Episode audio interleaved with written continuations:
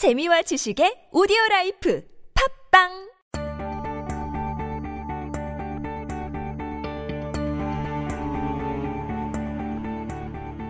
안녕하세요. 아나운서 정은지입니다. 안녕하세요. 아나운서 김명진입니다.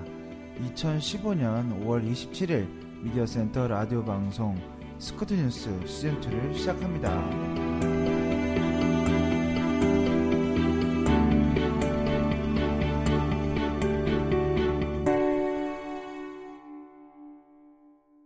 학교 소식 브리핑입니다.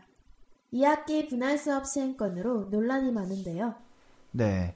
작년부터 학교 측의 일방적인 통보로 논란이 많았던 분할 수업인데요. 교무처에서 2학기부터 시행되는 분할 수업에 관한 건으로 공청회를 개최하였습니다. 네. 공청회는 5월 26일 화요일 오후 1시에 피츠버그 홀에서 진행되었으며 공청회 당일 2학기 수업 시간표를 배부하였습니다. 2학기부터 분할 수업이 시행될지는 미지수인데 학교 측과 학생들의 원만한 합의가 도출되기를 바랍니다. 네. 한편 이동재 총학생 회장은 지난 19일 이정구 총장과의 면담이 있었죠. 총학생 회장의 사회관계 연결망 서비스에 따르면 이 총장은 분할 수업으로 인한 공강의 어려움으로 생계 유지를 위해 학업을 중단해야 할 수도 있다는 총학생 회장의 말에 차라리 방송통신대학교로 진학해야 했다라고 답했다고 합니다. 100여 년의 역사를 가지고 있는 성공의 대학교, 인권과 평화의 대학이라는 슬로건이 궁금해지는 시점입니다. 지금까지 학교 소식 브리핑이었습니다.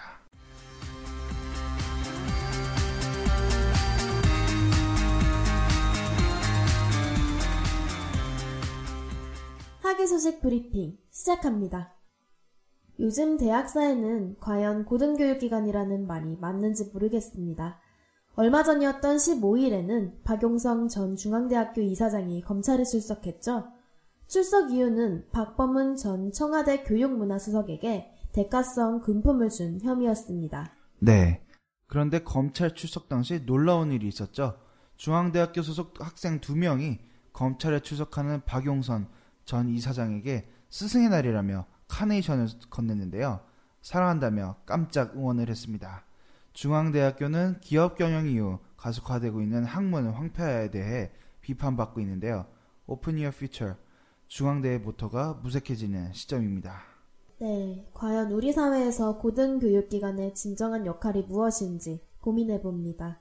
고려대학교 축제 기간이었던 5월 18일 바이오 의공학부 학생들이 민주광장에 있는 민주열사 추모비 위에 휴대용 가스레인지 등 조리도구와 술안주를 올려놓고 축제를 벌인 일이 경제학과 공동학생회에 공개사가 요구서를 통해 알려졌습니다.